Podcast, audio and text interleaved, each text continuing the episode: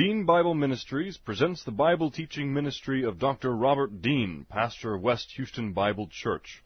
These and other Bible lessons are available from www.deanbible.org. Now let's listen to our lesson from God's Word, the Bible.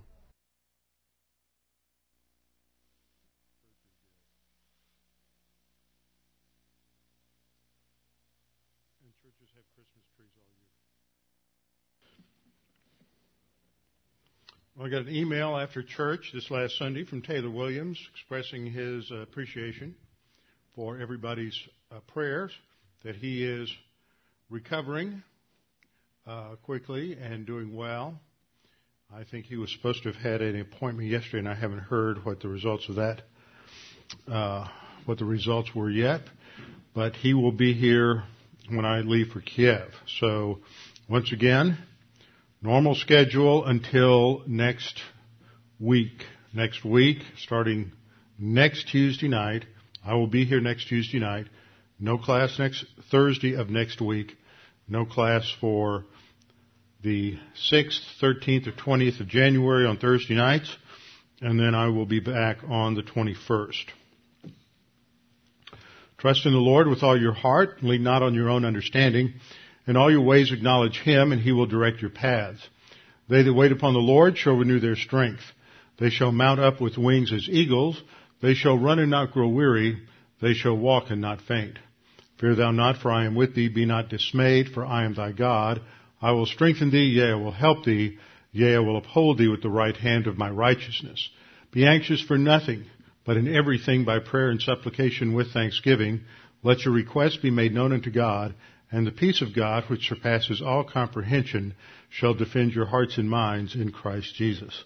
Thou wilt keep him in perfect peace, whose mind is stayed on thee, because he trusteth in thee. For the grass withers and the flower fades, but the word of our God shall stand forever. Before we get started, we'll have a few moments of silent prayer to give you the opportunity to make sure that you are spiritually prepared to uh, study the Word this evening so God the Holy Spirit can use what we're studying this evening to uh, edify you, strengthen you in your spiritual life, and give you a greater understanding and appreciation for all that we have in Christ.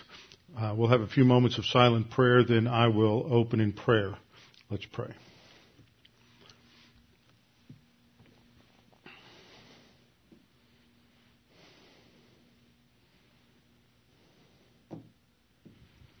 Father, we're thankful we can be here this evening. We're thankful that uh, you have worked in the church since the day of Pentecost in 33 AD with the beginning of the church and the unique work of God the Holy Spirit which has empowered and strengthened uh, the, those who believe in Christ that it is through the baptism of the Holy Spirit that we are identified with you in your death, burial, and resurrection and is through his ministry that we are strengthened and empowered that we are able to grow and that we are able to uh, glorify you. Now, Father, we pray as we study uh, these things this morning that we will, or this evening, that we'll be able to focus and not get distracted by uh, the things that easily come into our thinking, and therefore we can uh, come to fully understand what we're studying this evening. We pray this in Christ's name. Amen. All right, we're in Acts chapter 1, and starting with this lesson, we're going to get into some really interesting territory in terms of understanding the ministry of God the Holy Spirit, what happens when the church is basically given birth to, when the church begins in uh, Acts chapter 2, and all of this is related to the ministry of God the Holy Spirit. And as we look at the opening uh, verses that I'm looking at this evening, beginning in verse 4, down through verse 8, we're really introduced to this topic of the Holy Spirit. I'll just read through those four verses so we get the entire context. I was hoping I would cover all four verses, or five verses this evening, but when I realized that I had 65 slides to go through, I thought, well, maybe not. Being assembled together with them, he commanded them not to depart from Jerusalem, but to wait for the promise of the Father, which he said, You have heard from me, for John truly baptized with water, but you shall be baptized with the Holy Spirit not many days from now. Therefore, when they had come together, they asked him saying, Lord, will you at this time restore the kingdom to Israel? And he said to them, It is not for you to know times or seasons which the Father has put in his own authority, but you, but you shall receive power when the Holy Spirit has come upon you. And you shall be my witnesses, or you shall be witnesses to me in Jerusalem and in all Judea and Samaria and to the end of the earth. Now, I want you to notice a few things here in these five verses just by way of, of orientation. Is the focus is on the Holy Spirit. We have the mention of the promise of the Father in verse 4. And that promise is, is defined in the remainder of that sentence, which is verse 5, as the baptism uh, by means of the Holy Spirit. And then in verse 6, in the context of that, you get this question from the disciples, Lord, is it this, at this time you're going to establish the kingdom? So they clearly understand from a, from their knowledge of the Old Testament that there's this connection between the arrival of the kingdom, that is the messianic uh, kingdom that was promised in, uh, in, the Old Testament, focusing upon the future uh, ruler, the descendant of David, the uh, God man who would rule over this messianic kingdom, they clearly see that there is a connection between uh, a ministry of the Holy Spirit and the kingdom, uh, which is correct. So as the Lord is reminding them of what John the Baptist had promised in verse 5 in terms of the baptism of the Spirit, they're making a, an, a legitimate and an important connection between the coming of the Spirit and the kingdom. If you hold your place here and just turn over one page to the next chapter, we read that when the day of Pentecost had come, that the Holy Spirit comes upon them. That's described in the first four verses of chapter 2. And then when Peter stands up to explain what has just happened, the verse that he goes to is a verse from Joel, uh, Joel chapter 2, at the end of Joel chapter 2, verses 28 and 29, which speaks of what will take place at the end of what we describe as the seven year tribulation, or the beginning, and, and the beginning of the millennial kingdom as you hit that transition when the Lord returns and establishes his kingdom. And in that verse, as a quote from Joel 228, states, It shall come to pass in the last days, it's the last days of Israel, that I, says God, that I will pour out my spirit on all flesh. Your sons and your daughters shall prophesy, your young men shall see visions, your old men shall see dreams. And on my men servants and on my maid servants I will, once again we have that phrase, pour out my spirit in those days, and they shall prophesy, and I'll show signs, show wonders in heaven and signs in the earth beneath.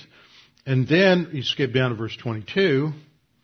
Verse 22, Peter connects this again. He says, that Jesus was attested by miracles, wonders, and signs, which is what he just alluded to in verse 19.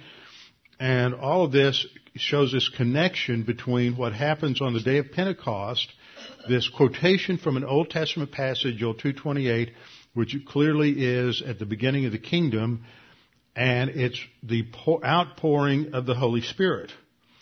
So all this whole section, starting with Jesus' reminder of the promise of of, uh, of the Father given through John the Baptist related to the baptism of the Spirit, the events on the day of Pentecost, Peter's connecting that, these events in some way by quoting from Joel 228 and the outpouring of the Spirit. We had to figure how does this go together? Because as we have seen in previous studies, Jesus came to offer the kingdom. In Matthew 12, the kingdom was rejected and then starting in Matthew 13, Jesus went through that series of parables to show that there would be an intervening age before the kingdom began, that this intervening age would be characterized by a number of different uh, uh, features. There would be a growth of evil along with good, uh, that this age, this intervening age would end in a judgment that would be necessary, that would necessarily take place before the kingdom would come in. So we see that the kingdom was offered, the kingdom's rejected, and the kingdom is postponed. Now as we get into Acts a little further, we'll start dealing with some of the uh, other interpretations that have come up, especially in recent years, related to somehow we're in a form of the kingdom or the kingdom is here. It was inaugurated, but it wasn't fully established. And this is not what we really find in the scripture. What we find is a complete postponement of the kingdom because for the, there to be the kingdom, the messianic kingdom, there has to be a certain ministry of the Holy Spirit that we don't find today. We find something similar, but nothing that is, can in any way be equated to what is promised in the Old Testament. We do not have a Davidic ruler on a literal throne in Jerusalem or any of the other uh, characteristics that are given in the Old Testament related to the kingdom. So there's no way that we can say we are in a, a form of the kingdom. In fact, Jesus as the Son of Man, the future ruler of the kingdom, is seated right now, a position of passivity he is seated at the right hand of the Father, and we learn from looking at Daniel 7 that he isn't given the kingdom until just prior to his return. And it is at his return that he is faced with the rebellion of the kings of the earth as seen in, as depicted in Matthew, uh, excuse me, in Psalm 2. And he has to, he defeats the kings of the earth and establishes his, his kingdom. When he establishes his kingdom, that is when the new covenant goes into effect. And we've studied the new covenant in detail, both in relation to studies on the uh, ascension of Christ, as well as studies we did in, in Hebrews, Hebrews 8 and 9, as well as studies in Revelation. So all this kind of comes back to help us understand what is going on in this particular, in this particular chapter. And that is that the new covenant is not in effect. The new, there's only one new covenant that's mentioned in the scripture, and that is the new covenant that is, that is made between God and the house of Israel and the house of Judah. And as part of that covenant, God is blessing the Gentiles, just as He did as part of the Abrahamic covenant. God made a contract. He was the uh, contractor, and um, Abraham's the contractee, and God enters into this legally binding contract and says, on the basis of this contract I'm making with you, Abraham, I will bless those who bless you. That through you I will bless all nations. So the, the Gentiles, the Goyim, are the benefactors of a contract, but they are not parties of the contract. You have the same idea when you get to the new covenant that God is the party of the first part, the contractor. He may, enters into an unconditional contract with the house of Israel and the house of Judah. And as part of that contract, there is blessing also to Gentiles. Now what we learn from Hebrews is that this new covenant is the basis for establishing a new priesthood and that new priesthood is the priesthood that uh, Jesus Christ had as the um, as a priest after the order of Melchizedek. There's a change of priesthood that and, and that change of priesthood requires a change of contract. The sacrifice is established at the cross, but the contract itself doesn't go into effect until the future. But because it is future and because that is where everything is headed, there are, as it were, proleptic, that's a fancy word meaning things that happen ahead of time in preparation for the future. There are proleptic blessings that are applied in the church age because we as the church are in Christ. We're being trained to rule and reign with Christ as members of His body in the millennial kingdom and that everything in this age is oriented in that, in that direction. But we're not living under the new covenant per se right now. We are beneficiaries of its blessing components. But we're the, but everywhere you find the new covenant mentioned and the parties to the new covenant mentioned, it is between God and Israel. There's never mention of a new covenant, uh, a new covenant with the church.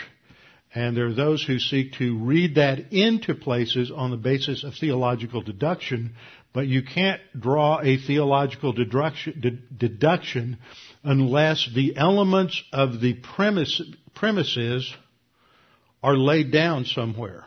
So when you have a conclusion in any sort of major syllogism, such as, uh, uh, you know, all, all men have two legs.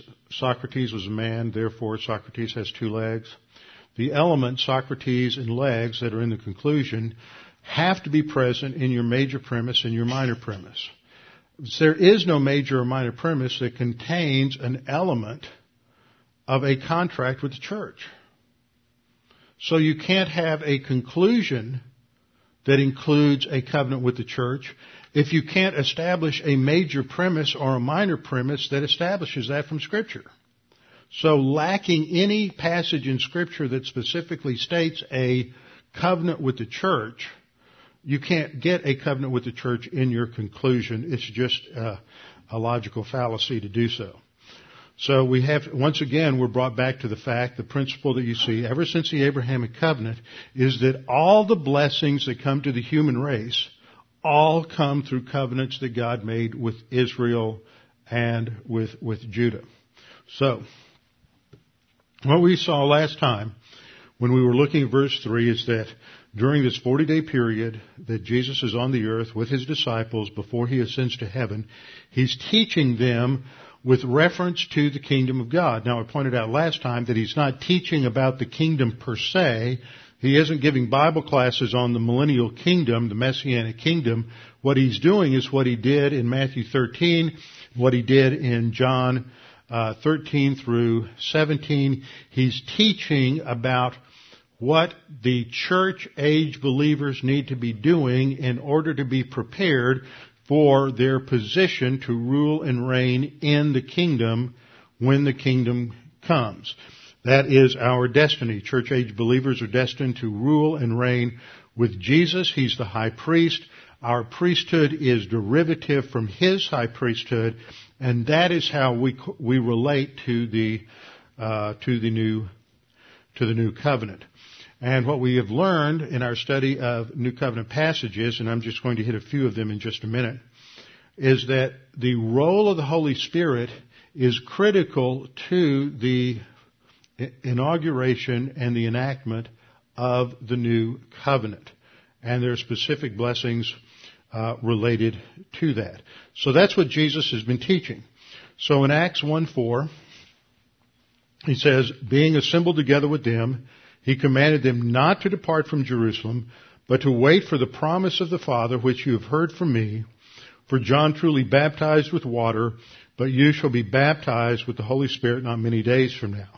So when they hear this, in the context of discussion about the kingdom, they're starting to think this out and put two and two together so that their question, Lord, is it now that you're establishing the kingdom, is a legitimate question to ask in light of what he has just said about the Holy Spirit. So let's look at some of these Old Testament passages about the Holy Spirit. Isaiah 32:15 is a passage related to the future restoration of the Jews to the land. And the focal point is on the future until that throws our focus to the to some event in the future until the Spirit is poured upon us from on high. The only passages that talk about an outpouring of the Holy Spirit, as I said, is like Joel 2:28, and others put this at the end of the tribulation period, and this is what begins the uh, millennial kingdom until the uh, until the Spirit is poured upon us from on high, and the wilderness becomes a fruitful field, and the fruitful field is counted as a forest. Another passage, or actually uh, four passages from Ezekiel. Ezekiel 11:19, talking about this future time, God said, "Then I will give them one heart." That heart here relates to mind. The word heart is a metaphor for that which is at the very center or core of something. We use that in, in English idiom many times. We talk about the heart of a matter. You go down to the store, you buy hearts of palm. You're buying something that it's at the very center of something. And it often has to do with the thinking, the mentality. There are a few places where it refers to emotion and volition, but primarily in 98% of its uses, it refers to the center of thought. So God says, then I will give them, this is the restored, uh, restored Israel, I will give them one heart, that is a unity of mind, and I will put a new spirit within them, and take the stony heart out of their flesh, and give them uh, a heart of flesh, as opposed to a stony heart or a rebellious heart. So he talks about the giving of this new spirit is in relation to the restoration of the Jews to the land. Well, we don't have a restoration of a regenerate body of Jews to the land right now. We have a political, ethnic restoration, but not the restoration that comes uh, at the end of the millennial, uh, at the end of the tribulation. Uh, Ezekiel 36:26 speaks of this same thing. God says, "I will give you a new heart." put a new spirit within you, and I will take this heart of stone out of your flesh and give you a heart of flesh. Ezekiel 36:27 then continues this, I will put my spirit within you and cause you to walk in my statutes and you will keep my judgments and do them. So the, this presence of the Holy Spirit at, with the new covenant results in the obedience of the people. That's not what we find today. We have a presence of the Holy Spirit, but the presence of the Holy Spirit in a believer in terms of indwelling, filling, or any of the other ministries of God the Holy Spirit is not a guarantee of obedience. It is, though, in the millennial kingdom. So it's a different, that's why I say you can't confuse what happened on the day of Pentecost and the ministry of the Holy Spirit that began then with what is depicted and described uh, by the prophets in the Old Testament. Ezekiel 37:14, I will put my spirit in you, you shall live, and I will place you in your own land. See, it's related to the restoration of the Jews to the land of Israel. Then God says, then you shall know that I, the Lord, have spoken it and performed it. Ezekiel 39:29, I will not hide my face from them anymore, for I shall have future, uh, future tense there. I shall have, actually future perfect in English. Uh, it's just a I shall have poured out my spirit on the house of Israel. Notice this pouring out of the spirit is, is directly related to the house of Israel and the house of Judah. There is a uniqueness about the role of the Holy Spirit in the new covenant to the house of Israel and house of Judah that is, will be distinct from its ministry to the Gentiles in the millennial kingdom. Jeremiah 32, 38, and 39 there's a sim- similar passage. They shall be my people. I will be their God. Then I will give them one heart and one way that they may fear me forever for the good of them and their children after them. Uh, we look at other passages. And, uh, for example, the central passage on the New Covenant in Jeremiah 31, uh, 31 to 33, uh, God will pour out His Spirit and no one will need to teach his neighbor the things about God. Every, there will be this intuitive complete knowledge of doctrine in the millennial kingdom. That is not true today. You can't try to force it. I've heard people try to do that, but it just doesn't work. So the, the disciples are fully aware of these Old Testament promises in relationship to uh, to Israel, and that that comes at the beginning of the kingdom. So they're making a a legitimate inference and asking a legitimate question when they say, if, Lord, is it this time you're going to restore the kingdom? So as we go forward, it begins with this uh, present active participle that's translated being a, assembled, and it's related to a it's related to an aorist an aorist tense verb there that they were already in Jerusalem when uh, and being in, assembled together uh, with them uh, he commanded them, and this aorist tense uh, verb isn't something in the past, so the present tense is a present tense participle either happens simultaneously with the action, or it could precede it a little bit, which is the normal sense here. They would have to be assembled before he would command them. And so it's probably best understood as a um, adverbial participle of time while they were assembled. He commanded them not to depart uh, from Jerusalem.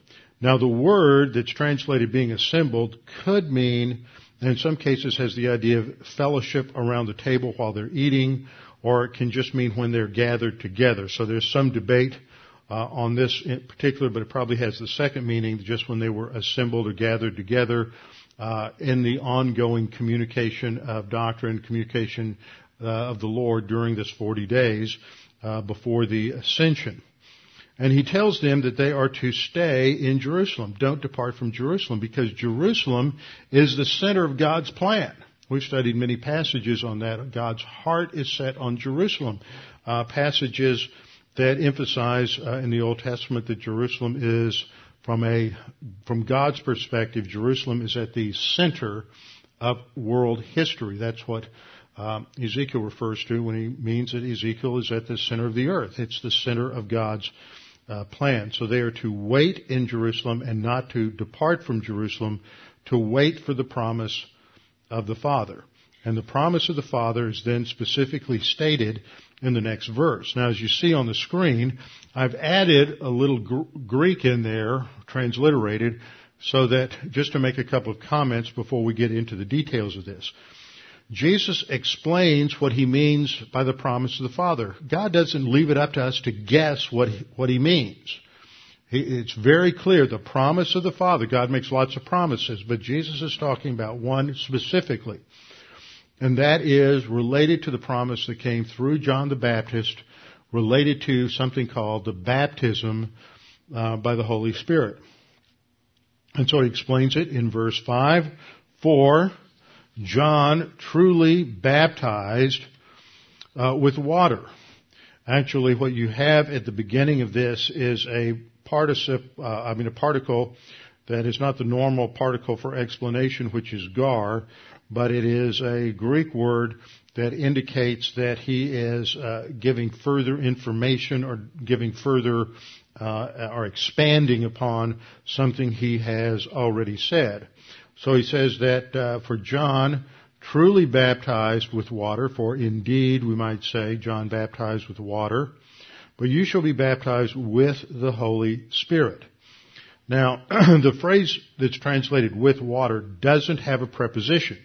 So what I've written in there is the form of the Greek word for water there is hudati.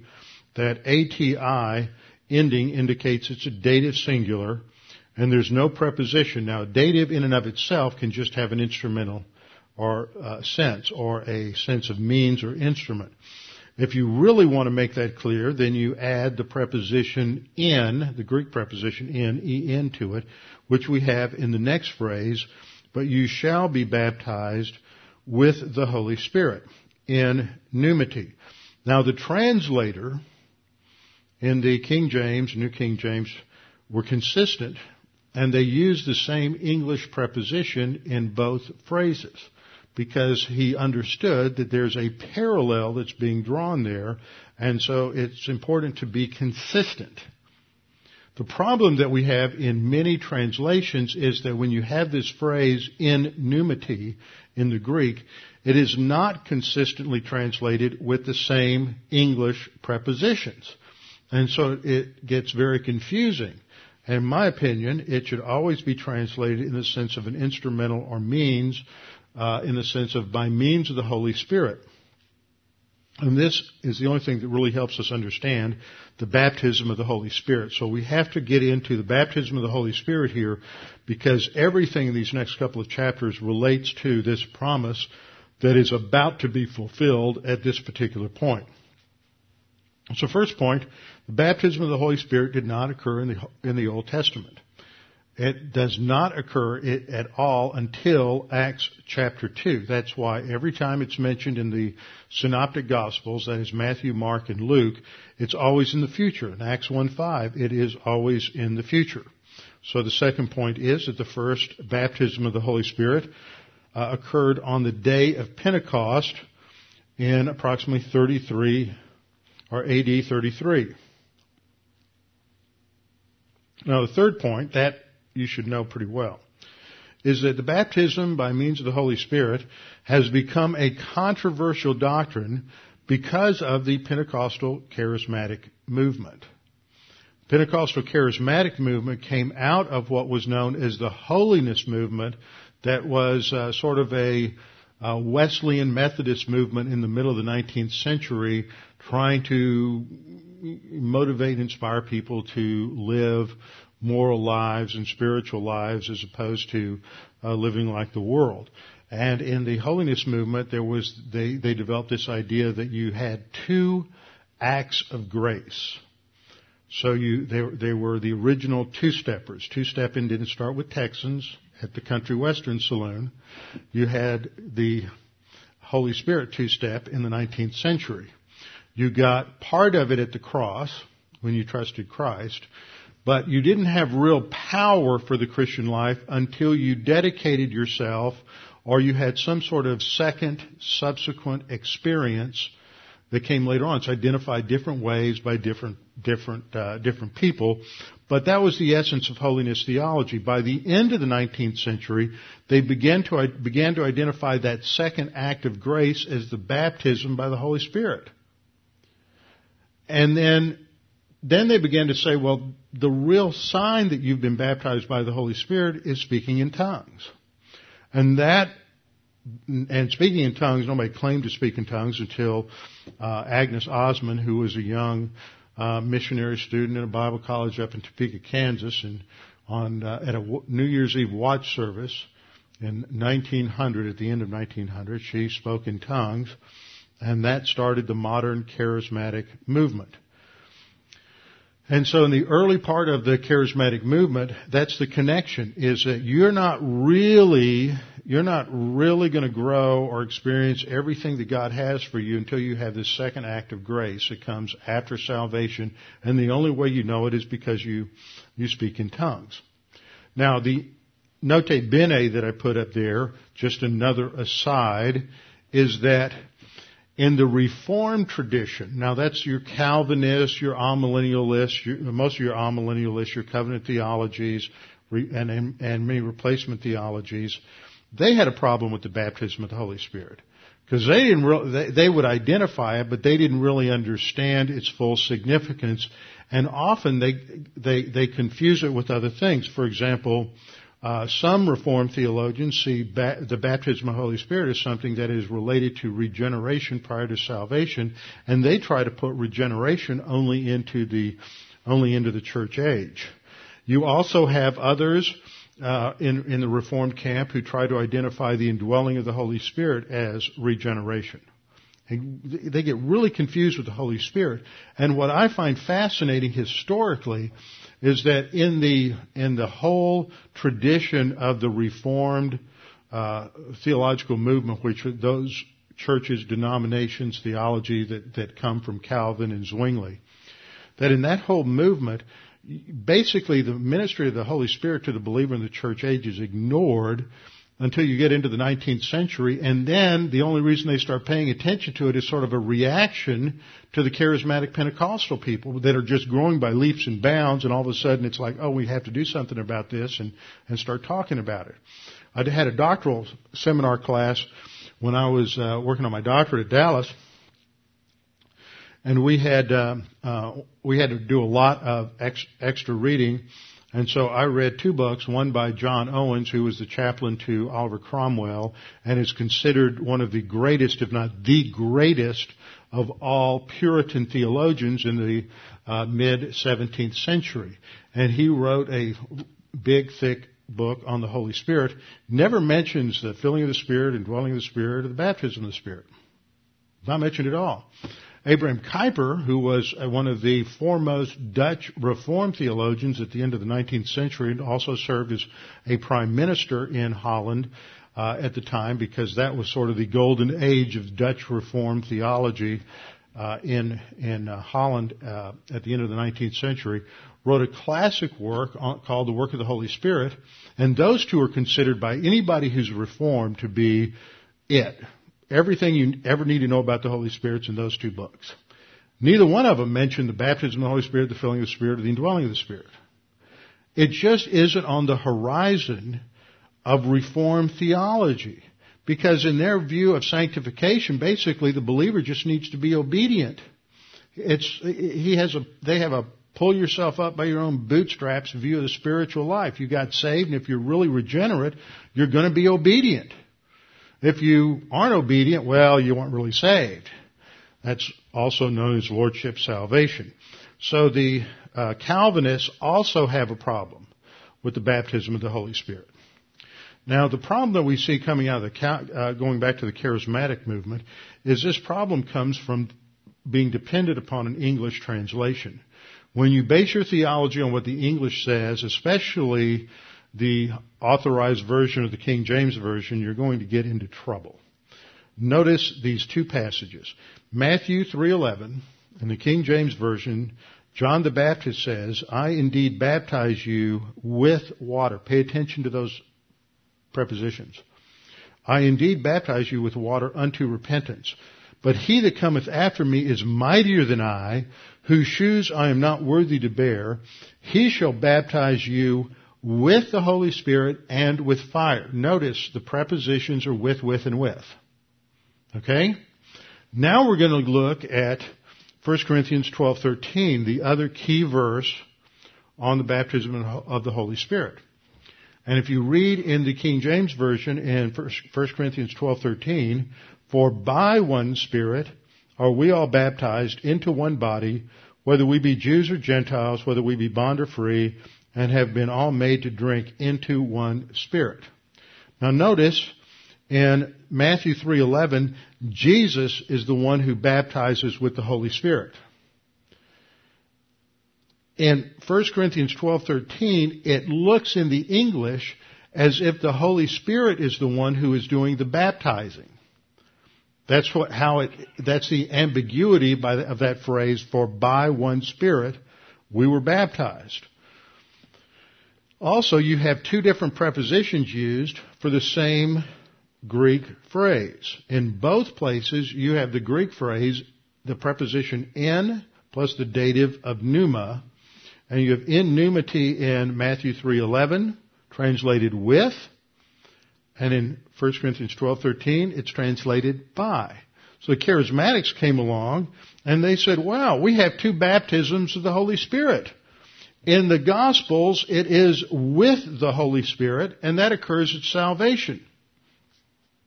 And then you have by the Holy Spirit, and that occurs after salvation. So you have two baptisms. The trouble is, it's the same phrase in the Greek in both places. You just got confused because the English translator of 1 Corinthians didn't translate the preposition the same way the translator of the Gospel translated it. What we have in 1 Corinthians 12:13 is for by one spirit, that is in pneumati, we were all baptized into one body. The word for baptized is the Greek word baptizo, which is an aorist passive indicative. The subject of the verb isn't mentioned, the one who's performing the action. It's a passive construction. That means somebody is doing the baptizing to us, but it's not the Holy Spirit. In Greek, the one who performs the action of the baptizing in a passive verb construction is indicated by the preposition hupo or dia, but not by the preposition in. Trouble is, in English, when we do something with, uh, you convert a sentence to a passive construction, we do it with the, prep, with the uh, preposition by. So if we just look at this basic construction, we have the sense for by one Spirit we were all baptized, we receive the action of the verb, into one body, and that's indicated by this Greek preposition eis. This gets real technical and detailed, but if you don't look at the details, you end up with bad theology. So you have to pay attention to the prepositions. Let's just have a little English lesson now. Everybody, let's go back to fifth grade, or at least it was fifth grade when I went through and probably when most of you did. Now it's probably 13th grade, which means they don't get it. Have a simple sentence. John hit the ball with the bat. The verb is an active voice verb, meaning that the subject, the grammatical subject of the sentence, performs the action of the verb. John, the grammatical subject, hits the ball. So the active voice represents the subject performing the action. The ball is the direct object of the verb, which means it receives the action of the verb. And then the instrument that's used to perform the action is expressed in the with clause, uh, which we would indicate is a instrument or means clause. The ball, uh, John hit the ball by means of the bat. Now, if you flip the sentence around and render it with a passive verb, the sentence would mean the same thing, but it's left John out of the statement.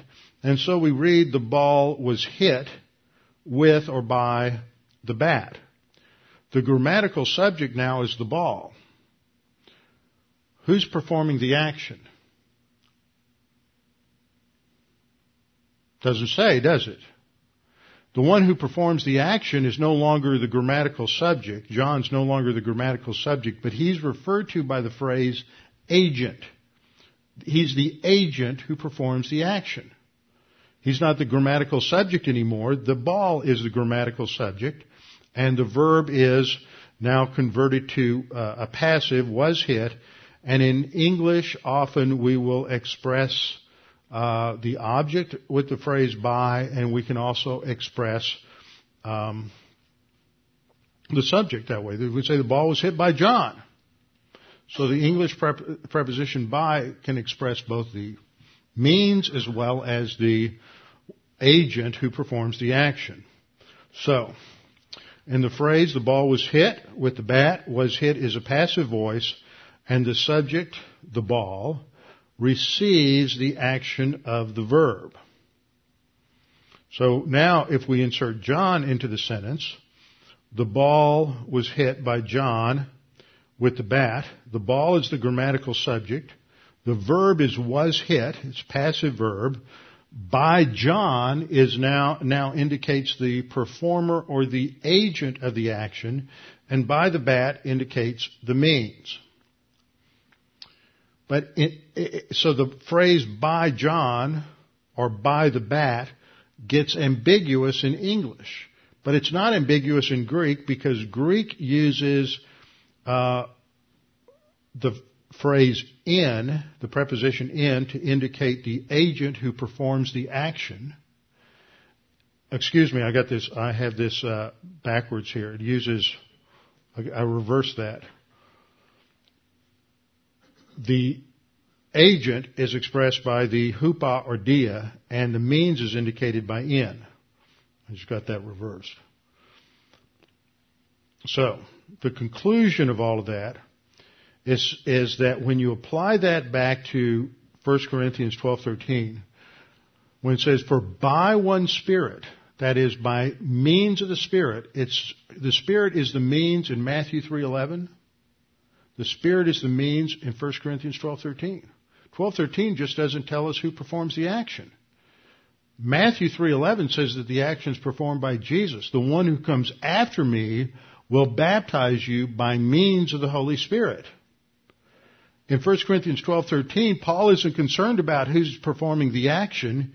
He just wants to emphasize the means, the Spirit, the Holy Spirit, as the one who's the means of performing the action.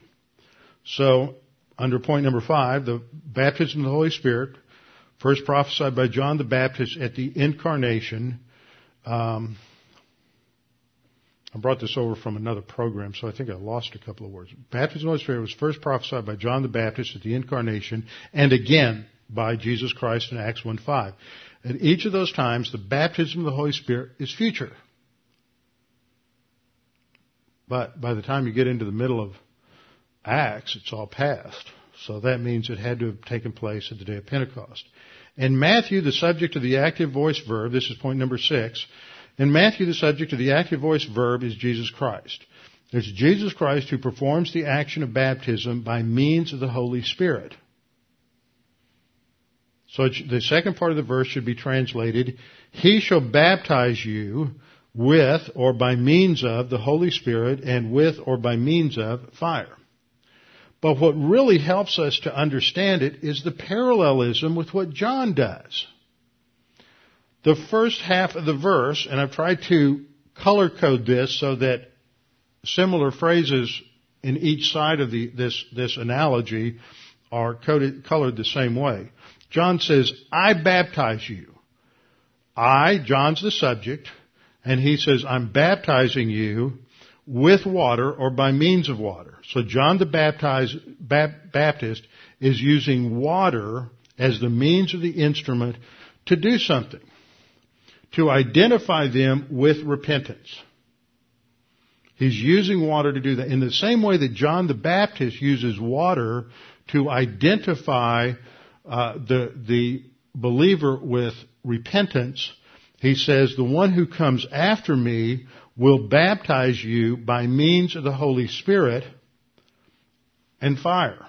Now the fire refers to uh, something subsequent and later.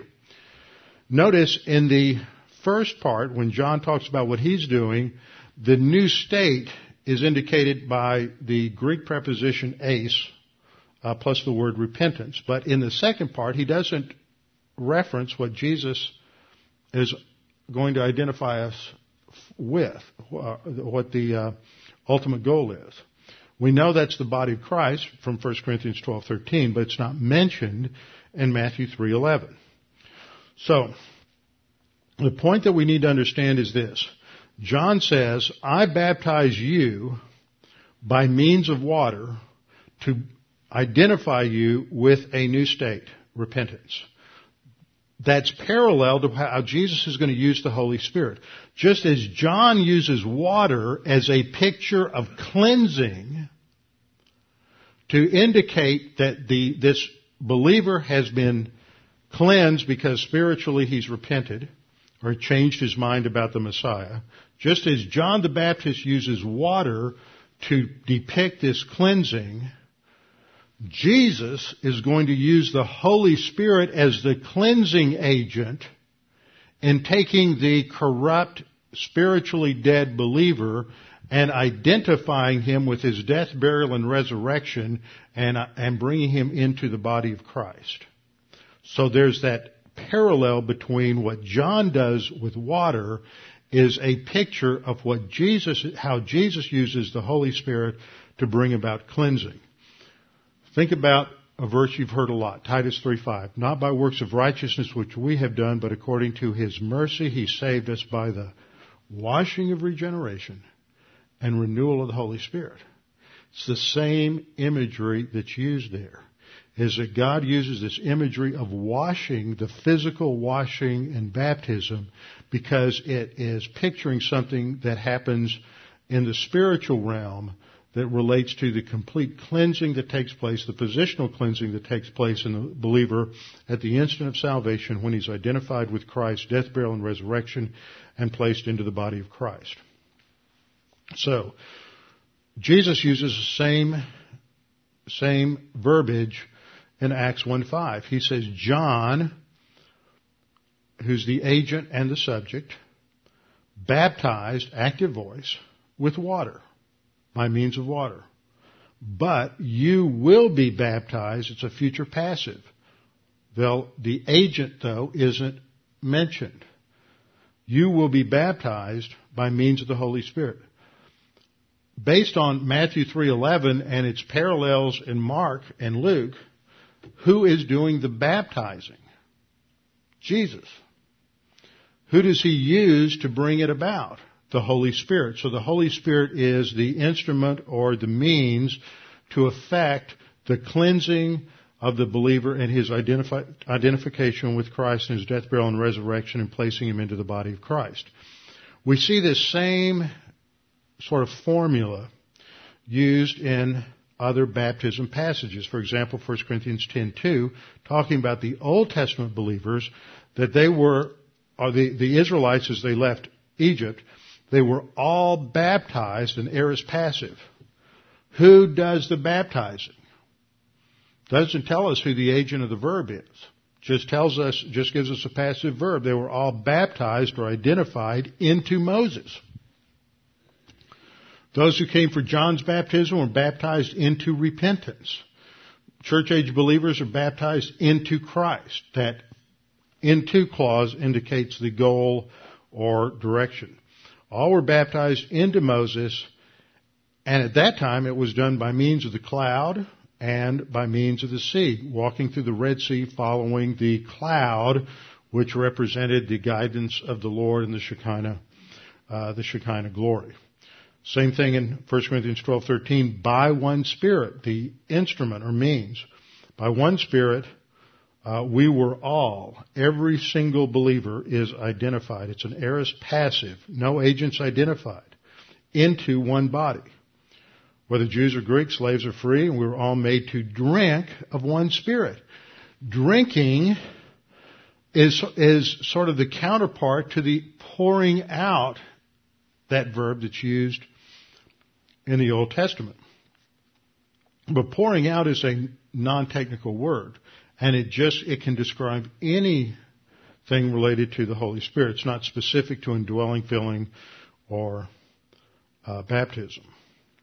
So, in terms of the summary, Jesus uses the Holy Spirit to identify the believer with Christ. Just as John used water to identify the believer at his time with repentance. Very simple concept. Jesus uses the Holy Spirit to identify us with himself. Now in this chart, we have, I'm just, John baptizes by means of water for repentance.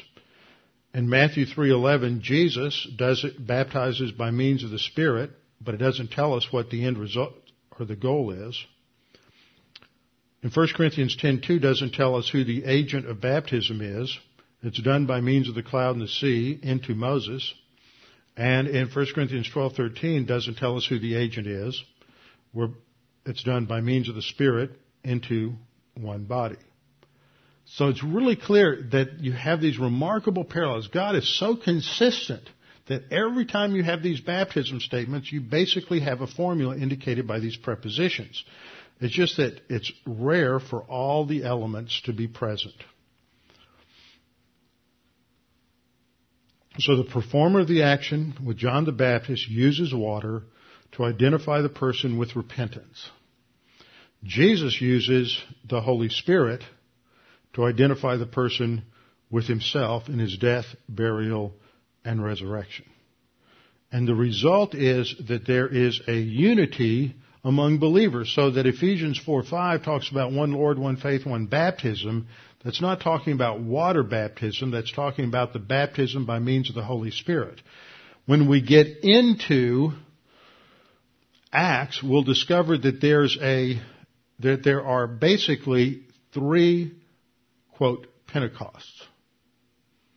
The one that occurs on, in Acts 2, the one that occurs with the Samaritan believers, and the one that occurs with the Gentiles in Acts 10 and the ones that occur in, Acts 17 with the disciples. There's four with the Acts 17 with the um, disciples of John the Baptist.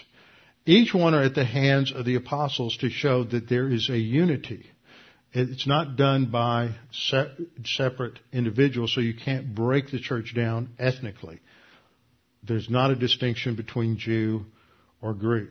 And this the implications then are stated in Galatians 3:27 to 28 that in the body of Christ distinctions related to race, sex, and economics do not apply to our relationship to God. It does apply to different things that we can and cannot do. It doesn't eradicate economic differences. Slaves were still slaves, masters were still masters, women were still women, men were still men. Uh, the poor were still poor, the rich were still rich. But in the Old Testament, under the Mosaic Law, women could not come in beyond the court of the women in, in the temple. Women could not serve as priests. So there were, there were distinctions that women could not come into the presence of God. men could. In the New Testament, all members of the body of Christ can come into the presence of God. Now there are distinctions. Women are not permitted to teach men doctrine. Uh, 1 Timothy chapter 2 verses 8 through 13. But that doesn't have to do with their spiritual, their personal relationship with God. Whereas in the Old Testament, slaves could not get, go beyond a certain point in the temple either. Only free men could come into the presence of God. But in the church, because of the baptism of the Holy Spirit, all have equal access to the throne of God. And that's the point of Galatians 3:27 and 28. And then the last two points the baptism of the Holy Spirit provides retroactive identification with the death, burial, and resurrection of Christ, which is the basis then for our victory, for victory over the sin nature, Romans 6, 3 through 5. Because we're identified with Christ, the tyranny of the sin nature is broken.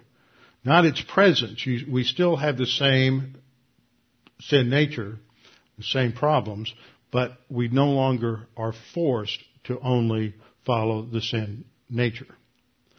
So, point 11, the baptism of the Holy Spirit began, began the church age, Matthew 16, 15, uh, and, uh, compared to Acts 1, 5, 11, 15, and 17. Matthew 16, 15, Jesus speaks of the church as still future. So, point number 12, the baptism of the Holy Spirit then is the basis for positional truth.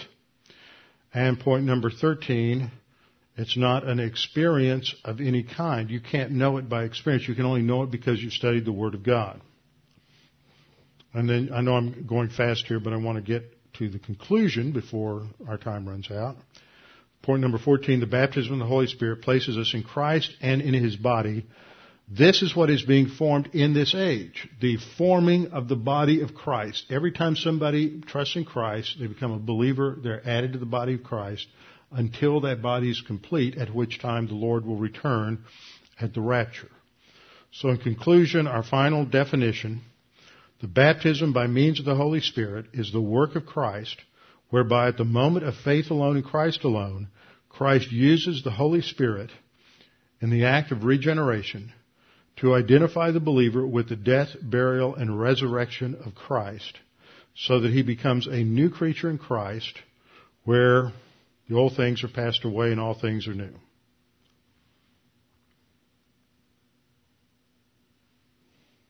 Now, next time, let's look at this. Jesus quotes, uh, uh, uh, restates that John, verse 5, John truly baptized with the water, but you shall be baptized with the Holy Spirit not many days from now. So verse 6, when the disciples say, well, Lord, are you going to restore the kingdom to Israel at this time? It's a legitimate question because they understand that th- there's a unique outpouring of the Holy Spirit that begins the kingdom. But this outpouring of the Holy Spirit that happens isn't that which was referred to in those passages related to the establishment uh, and the inauguration, rather, the inauguration of the kingdom. And then Jesus is going to, he doesn't rebuke them.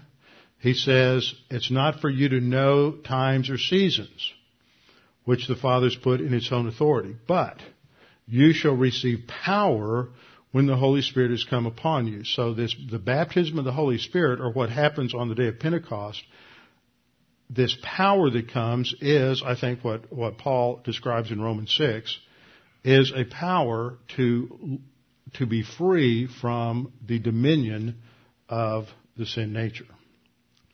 So next time we'll come back and finish up that introductory sentence and look at the ascension of Christ into heaven. Let's bow our heads and close in prayer. Father, we're thankful for this opportunity to study these things and to come to a uh, clearer understanding of the baptism by the Holy Spirit, that it is the Holy Spirit who is used to cleanse us, to identify us with the death of Christ on the cross, and to bring us into a new position in Christ with new abilities, new capabilities, and new resources that then become the foundation for the uh, Christian life in the in this age. We pray that you will help us to understand these unique assets that we have as we continue our study in Acts. We pray this in Christ's name. Amen.